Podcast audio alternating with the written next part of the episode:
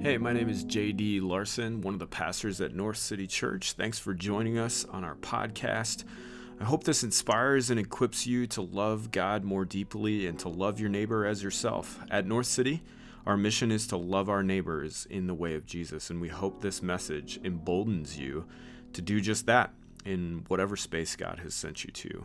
Be sure to subscribe and keep in touch with the conversations North City is having. And if you want to find out more about our community, you can find us on Facebook and Instagram or online at northcitychurchmpls.com. Enjoy the message.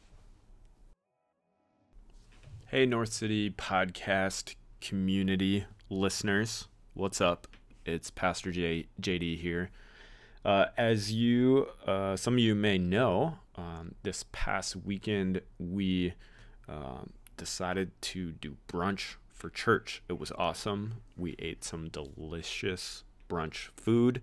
Uh, but one result of that was there was no sermon. So there is no sermon to post for this week's podcast. But we thought we'd use this opportunity to let you into uh, the sermons a little bit. So, uh, what Christian Ann and I, Pastor Christian Ann, uh, do sometimes uh, in preparation for sermons is we will have sort of at length conversations back and forth about uh, the scripture that we're focusing on for that particular sermon.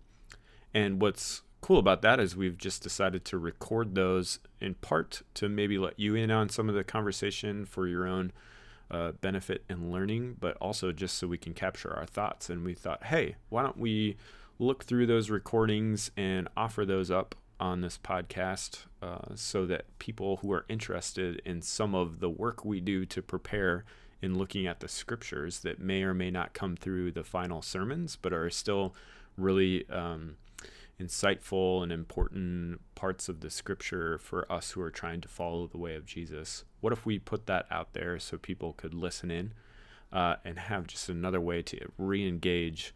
With some of the conversations we're having at North City. So that's what we want to do. What you'll hear on this podcast is uh, two conversations between Pastor Christian Ann and I uh, about the two sermons preached in early September.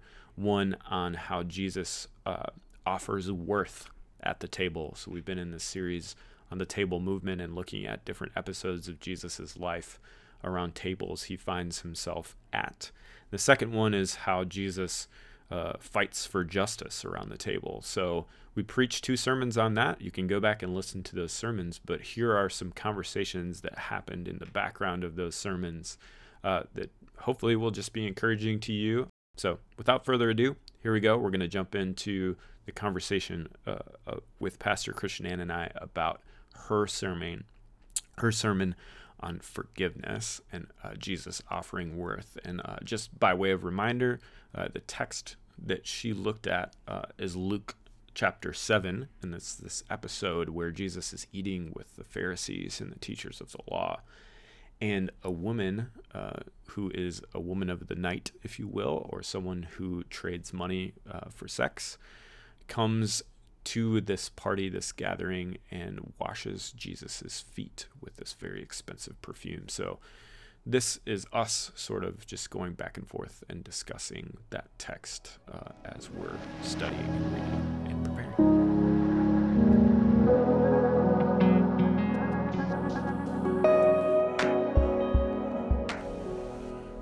That almost defines forgiveness as um, the ability to unburden the other from the object of brokenness. You know, mm. That's what that's why he uses the the parable of a concrete debt and someone being unburdened. Yeah.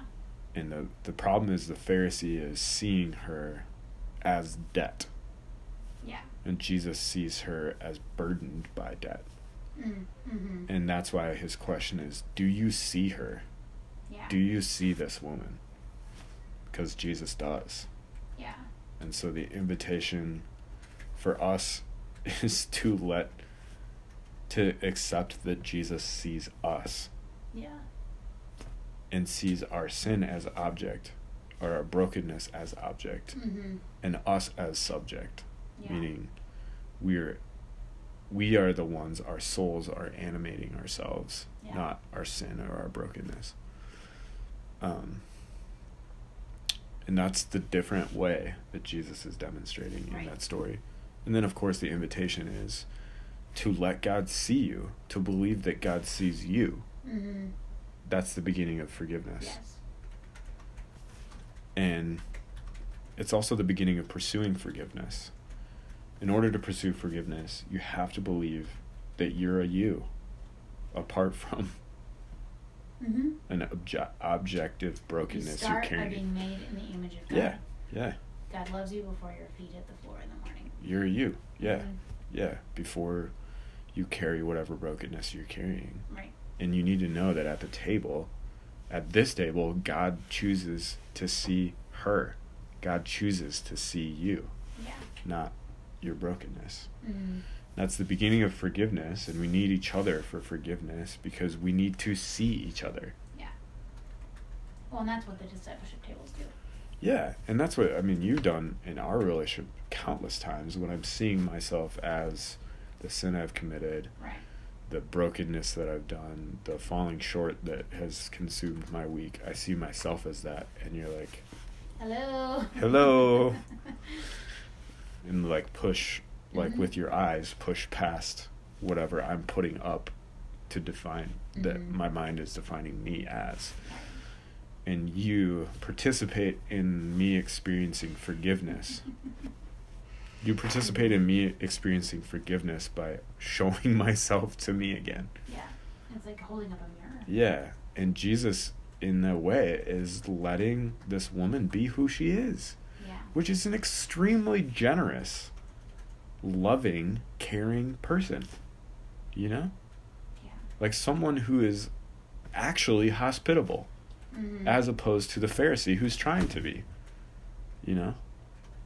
Yeah. Yeah, for sure. Yeah, because he doesn't really. He invites him over as like a weird test or like maybe an image driven thing or who knows what. As a popular lawyer, pastor would invite another popular. I mean, he calls him by name Simon. His name shows up in the text, Right. which means He's to the well-known. listeners, he would have been a known entity in that region, in that town. Right. So, and I'm sure is his insecurities are extremely heightened when she walks in the door because his identity is based on the objectivity of his people's perception of him Mhm. not who he is Right. he's actually uncomfortable with who he is like he's he's Mhm. not in tune with who he is actually Yeah. and jesus is like turning the situation on its like turning it upside Yeah. down in a way Yeah. and he's offended that she's present and then he Mhm. immediately blames jesus and is like you're not legit obviously you're not legit if you allow this to happen Right. you know so those are my immediate exegetical thoughts Yeah. but i think if you centered on that like at the table we see one another and seeing each other is the beginning of forgiveness Mm-hmm. like oh my gosh that would be Yeah. that's enough motivation right there right. like and then you extrapolate that to your different tables in your life right tables around work holy crap right like i can give you four examples from discipleship table would be inappropriate for me to do that but Right. like like Give at me work one without giving a name. yeah so um i think often at work people feel like they pick up the slack from their coworkers and they build resentment but it's so common in every workplace where you feel like they didn't do their job and it affects you Mm-hmm. and then they build resentment towards the other and they start seeing that person as the mistake they made that hurt them Absolutely. instead of seeing that person so the t- the table can transform the workplace Mhm. if you invite that person to lunch and you see them Yeah. and before you confront them before you express your irritation you see them Yeah. and it's kind of like that i believe brene brown has a whole section on this Yeah. where she's like i don't know what section it is but it's like you gotta like like that whole episode between her and her husband where she misunderstands him saying we don't have any ham Mm-hmm. like and she explodes on him her husband's able to see like i know you i know you're very stressed this week so Mhm. i'm gonna objectify this behavior that's not the right way to talk about it but Right. these are ob- these you have not- these objects These are burdens on you. They burdens have- that's yeah. better i see your burdens i see you and i see your burdens Yeah. you know and i see them i'm i, I have the eyes to see because i'm trying to see with god's eyes i can see the difference Mm. between you and your burdens and the activity of forgiveness is saying you are not your burdens Mm-hmm. and i still want you Yeah. and that's what jesus is doing with the harlot you know whom we don't know Mhm. and what pisses the pharisees off because they'd rather her be her burdens which Well, is what I was trying to say about Levi in the last sermon. Like, the the reasons the Pharisees are so ticked is because their identity is based off of the tax collector being the tax collector, because they're defined on who they're not. They're objectifying themselves as well. Yeah. Well, Yeah. and, and what the I love how the scripture ends. It says, "Your faith has saved you. Go in peace." And I Mm. think the end result, or like what a forgiven person Mm. doesn't resolve their burdens, right? But they get to go in peace because they they are their like identity is redefined Mm-hmm. you know, and they get to go in peace because they're forgiven. Like they're not being seen by those things. And I think So what? Simon dude is I think what I'm trying to what I'm trying to flesh out or wonder about is um like what is he holding on to? What is he asking for Jesus to give him? Like why does Simon invite him to his table? What is Simon looking? What is he looking for? Hmm. So this woman is looking for peace and forgiveness, right? But what is Simon trying to get at by inviting Jesus over? Great question. One of the other questions is what what faith does she have that saves her? Mm. Like she's so another way to say that is what risk is she taking Mm-hmm. that produces the context for salvation? And it strikes me that the risk she's taking is being this is I don't know if this is the right way to say it, but she's not letting her burdens define her behavior. Hmm. Yeah, that's a good way to say it. Her, she's not letting the burdens of her, uh, the Bible will call it sinfulness or brokenness, define her behavior. She's letting her love and adoration for Jesus define her behavior, which I think is what he's pointing out. Her faith, her trust Yeah. in Jesus being able to do something, Jesus loving her, like her faith in Jesus representing a different way of relating to God because she has been ostracized from the way of relating with God because of her burdens, essentially. Well, what's so unique here is like we don't know exactly what type of life she l- lived. We know what her reputation is, right? Mhm. Like we know what her reputation is, which is like she's being defined by her mistakes of prostitution. Who knows if that's like her profession? We don't know the extent of that. But I'm sure if you make that mistake once, that's your identity your whole life in this culture. Yeah, I, I think we can say with some degree of certainty about the time and the context that it is her profession. Okay. But I think so what I'm wondering is what shift did she make in her life to like think to herself, okay, I'm going to show up at this dinner where this Jesus is. Bring all my stuff. I'm putting all my eggs in this basket. I mean like financially even too, right? And then her course of life is altered because of that. I think we see that. I don't know if this directly answers your question, but this is where my mind goes.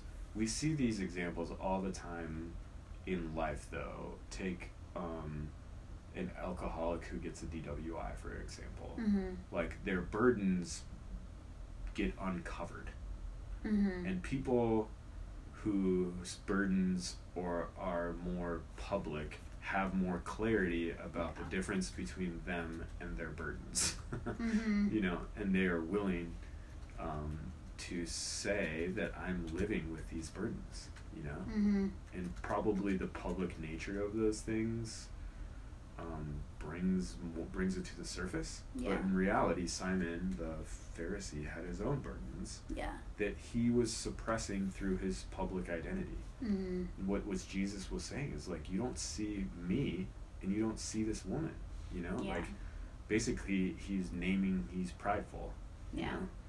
And his is like pride great you're you get to hide your burdens behind these titles Mm-hmm. um but you haven't reached a point of clarity about what what your burden So is by inviting Jesus or by seeking Jesus, so but I think this is getting to the answering mo- of my question. yeah So Simon is seeking approval and love, like acknowledgement of identity by inviting Jesus over. mm. hmm So is this woman. They are both seeking from Jesus approval, love, affirmation. hmm Do you see me? yeah they're they're They're both asking, that "Do question. see Do you see me? yeah and they walk away like she walks away in peace knowing that she is loved she is forgiven and simon is no i Yeah. mean maybe but That's me giving my poetry applause. Because you see how that translates to mission so easily. That we're just asking, Do you see me? all the time. mm-hmm. And our neighbors, that's all they're asking. yeah Not- I mean, that's not all they're asking, but everybody, that's what it means to be human, is to ask, Do you see me? mm-hmm. And when we eat with our neighbors, we see them. We create the context for them to be known and seen. yeah And when we do that, we're, we're participating with Jesus in God's dream coming true for our neighborhoods and places we find ourselves in. yeah Because God desires for people to be seen.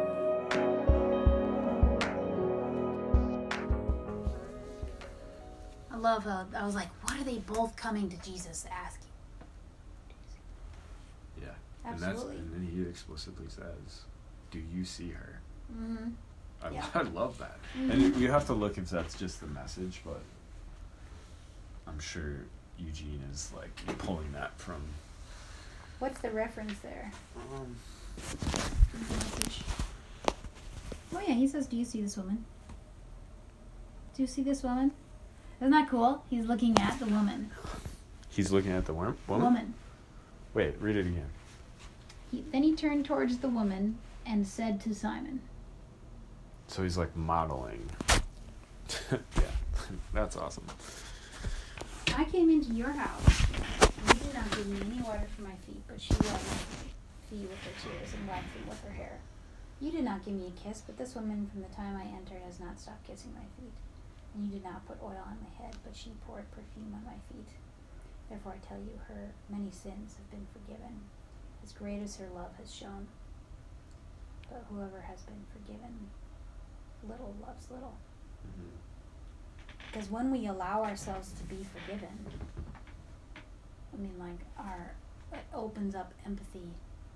You know, it opens up, like an element of love. Right? yeah, right, it opens up the ability to be, to love and to love others. yeah. And then I- he I think says it's- to her, Okay. her so sins are forgiven. I think it's worth noting. You just tying the two theological terms of forgiveness and love together because that's what Jesus is trying to do. Mm-hmm. He's like, if we're gonna grow in our ability to love our neighbors, we have to grow in our ability to forgive Mhm. ourselves Yeah. and each other. That's why we do discipleship table. You know, that's why we do these other things because there's a direct correlation between our ability to forgive others and our ability to love because they're interconnected realities. Because you can't really love another person if you're not able to see them. And like that's the basis of loving someone, seeing Mhm. them.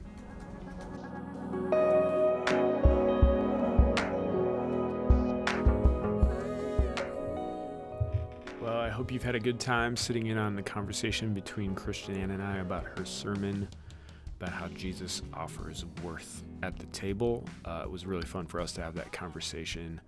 Uh, we're going to jump to this next conversation that happened between Pastor Christian and I, where we were discussing Luke chapter 11, where we find another table moment where Jesus finds himself around the table with some Pharisees and lawyers and is not afraid to fight for justice around that table. So let's jump into this conversation a little behind the sermon. Yeah, so uh, just spent the morning studying. So just to review, we made a shift because we I felt a spiritual sense to uh, infuse this conversation at this point with the aspect of Jesus's table movement uh, that involves him fighting for justice at the table, him um, provoking change through influential conversations and actions. So the verse or the story in Luke's gospel and it's in a couple other gospels is from We're just loving Luke, aren't we? Luke is the eating gospel for sure. Um it's the story of Jesus. So a couple things are happening around it. Um Jesus in this part of this gospel has just given the Lord's Prayer, which in like rabbinic style is not just like practical training on what words to say when you pray, but it's Mhm. a mission statement for his movement in a way. Like when his di- disciples ask him, "Can you show us how to pray?" He's showing them the bullet points of his platform in a way. Um, so it's good context for that. And then Luke, Luke, the, the author, smashes a couple things together that are like exor- There's an episode of exorcism, and then Jesus gives a parable about um, asking for what you need, and that the Father will give good gifts. Ooh, yes. What is this again? This is just like a roll with herb goat cheese on it. Goat cheese. Goat che- cheese and Luke's gospel. Yeah. Mm. So he gives this parable at the end of which he's like the Holy Spirit is the best gift.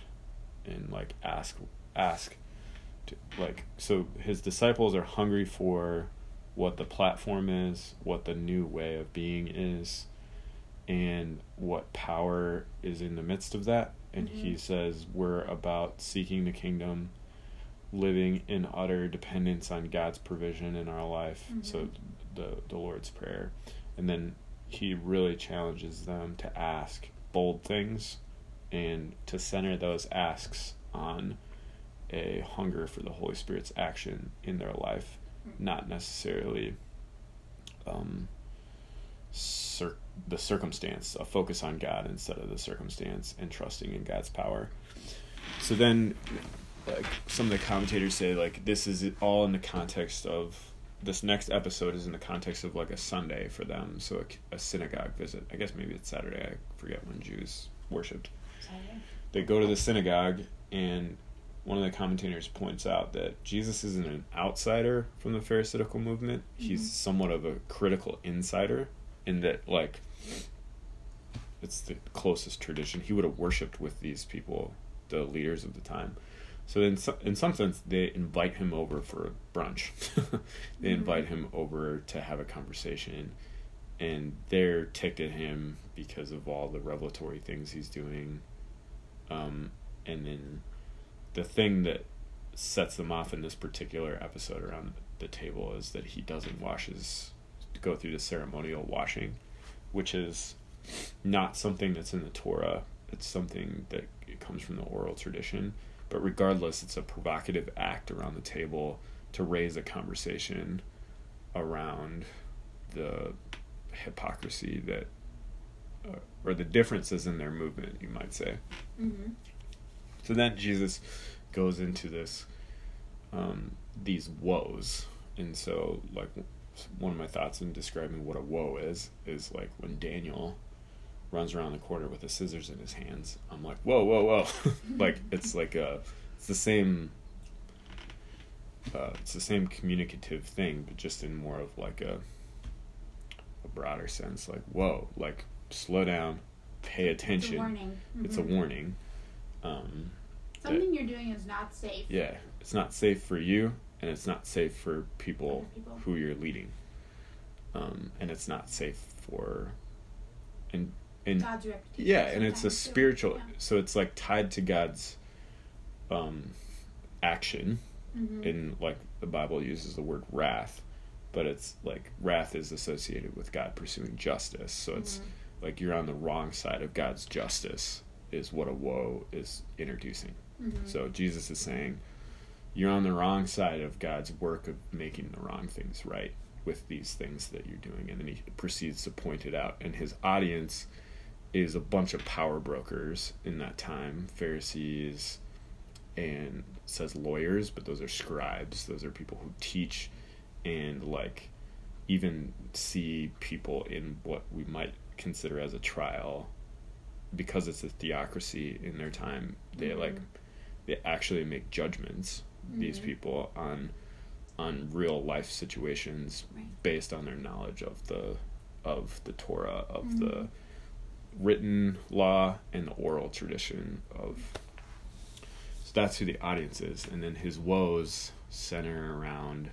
basically he calls them out early he's like it's greed and wickedness so the greed comes into the pharisees pursuit of money um, at the expense of people they're leading so they're more concerned with privilege and power than they are with actually helping. So the the antidote to greed is generosity that he offers in the text specifically warns them about that and confronts them about it.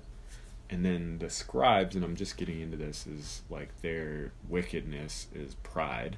So they seek the best seats uh, they seek praise in this in the marketplace in the best seats in the synagogue and put undue burdens on people um, with a way that they practice law quote unquote. Mhm. so and his antidote to that is micah 6 8 love mercy do justice walk humbly that they've gone away from and the great commandment to love god with all your heart and love your neighbor. So love is the antidote ant, antidote antidote to pride. So that's as far as i've gotten. I think as far that's like the biblical exegesis work. Um, i think i'm gonna not read the whole text uh, but pick parts of it out. And then as i like transition to like what that means for us i think the general communication is like we have to be willing to be in a fight for justice around the table. And we have to be willing to be the ones who pick a fight and the ones who um we need to be Jesus and we need to be the Pharisee in in some sense. Like we need to receive the rebuke. We need to hear the woe and we need to see the we need to be able to see the hypocr- hypocrisy in our own behavior and respond to Jesus's invitation because even even though he's fighting with them he's Mhm. doing it because he loves them. He wants their movement to change. That's why he's an insider in their movement Mhm. not just an outsider criticizing. So he's lovingly confronting them. Um so for our people like for the table practice is to be so like there's a part where yeah so there's a lot there. So like the generosity piece he talks about like the inside and an outside of a person. God makes the inside and the outside and the pharisees are so consumed with the outside so they get greedy.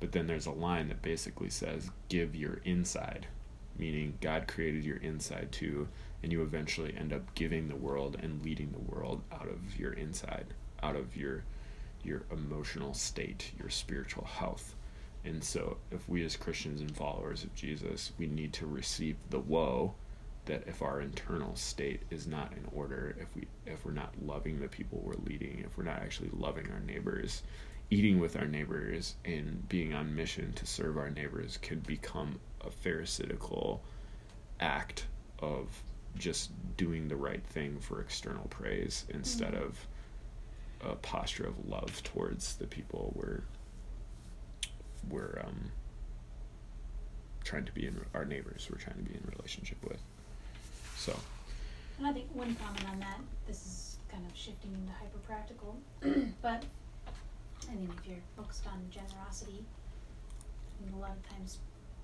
people would be like, well, how can I host people? You know, Mhm. like, and it wasn't about how much money, it's not about how much money you have, as Jesus demonstrates by being basically hosted by all his people mm-hmm. he was generous with his character and with his person. Mm-hmm. Not he didn't put on this like fancy meal for them, you know, Mhm. like he didn't have anything to host people with. Mhm. But when he was at the table, he had a posture of, of generosity, you know, that wasn't. So that's just like a really practical. I think when I think something that I was trying to do that it, it's very difficult to do is talking about the, the picture of what Jesus' way is. uh-huh And I would name that a little bit more distinctly. Like Hmm. when we're talking about what Jesus does at the table, we're talking about his way of following God. And he demonstrates that Yeah. at these tables. his way of loving god and loving his Right. neighbors yeah S- and then there's actual practices we see him doing Yeah. at a meal. mm-hmm. You know, so that would be one thing that I would differentiate.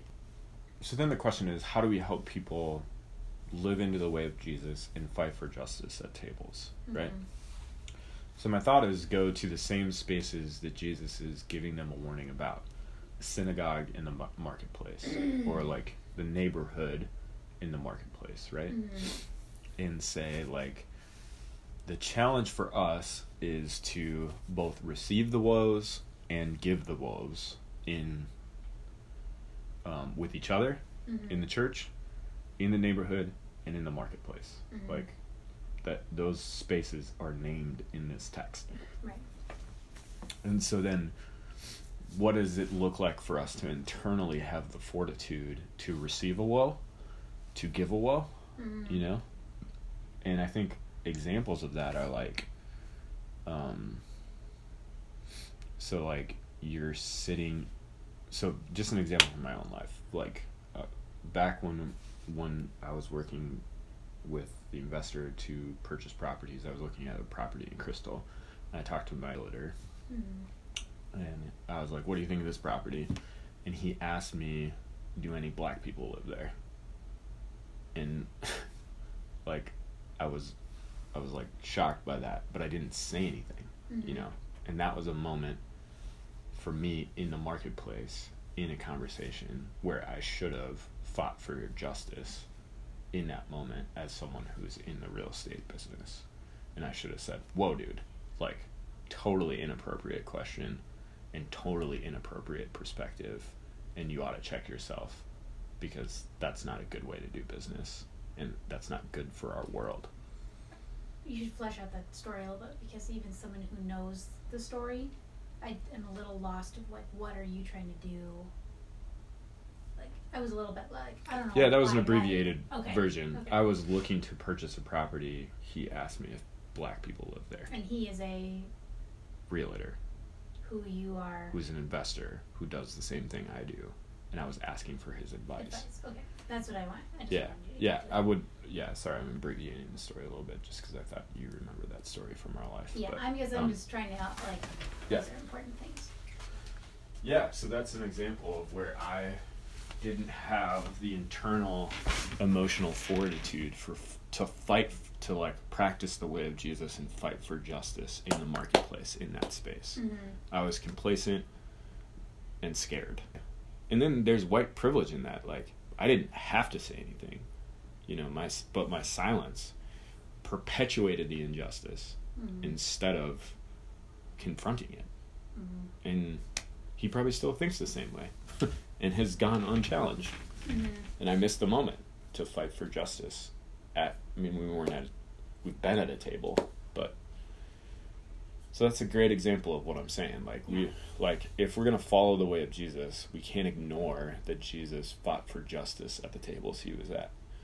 And we need to we need to realize that sometimes we we're, we're different characters in we're we're at different seats in that table. Sometimes we're on the receiving end of a woe. Mm-hmm. You know, and sometimes we're on the we need to be on the giving end of a woe and say in the spaces that God's called us to. This is what it means to love God. This is what it means to pursue his dream coming true. And When we're in our neighborhoods and someone's like, "Oh, that neighbor." Like we got to we got to give a woe, you know? Mhm. Like we've got to confront. We've got to be like we've got to lead with God's we've got to have the internal processes and fortitude and the internal love of God has to compel us to offer a woe you know and we got to be the community that can take a well. we got to be the community that can challenge one another Mm-hmm. and and we're going to disagree on stuff and we got to stay in relationship and challenge one another about our about our thoughts about our actions about Mhm. all that in appropriate sort of loving posture ways Mm-hmm. so that's where I want to land with it. Like, if Mhm. we're gonna do this way of Jesus thing, we can't forget about this. Like, we can't just. It can't just be personal. It's got to be, like, it's our role as Christians. Yeah. To. To. Present a different dream for the way life is supposed to be. Mm-hmm. You know? Hey, podcast listener, thanks so much for joining us for this podcast. Uh, stay tuned, subscribe to the podcast so you can keep in the loop with the conversations we're having at North City. Thanks again for joining us and listening in. I want to give a special thank you to Ben Noble. Ben Noble is an awesome musician in the Minneapolis area, and he has graciously let us use some music from some new tracks coming up on his album that debuts in January. If you don't know Ben's music, you should. It's awesome. Uh, you can learn more at bennoblemusic.com. Thanks again for listening.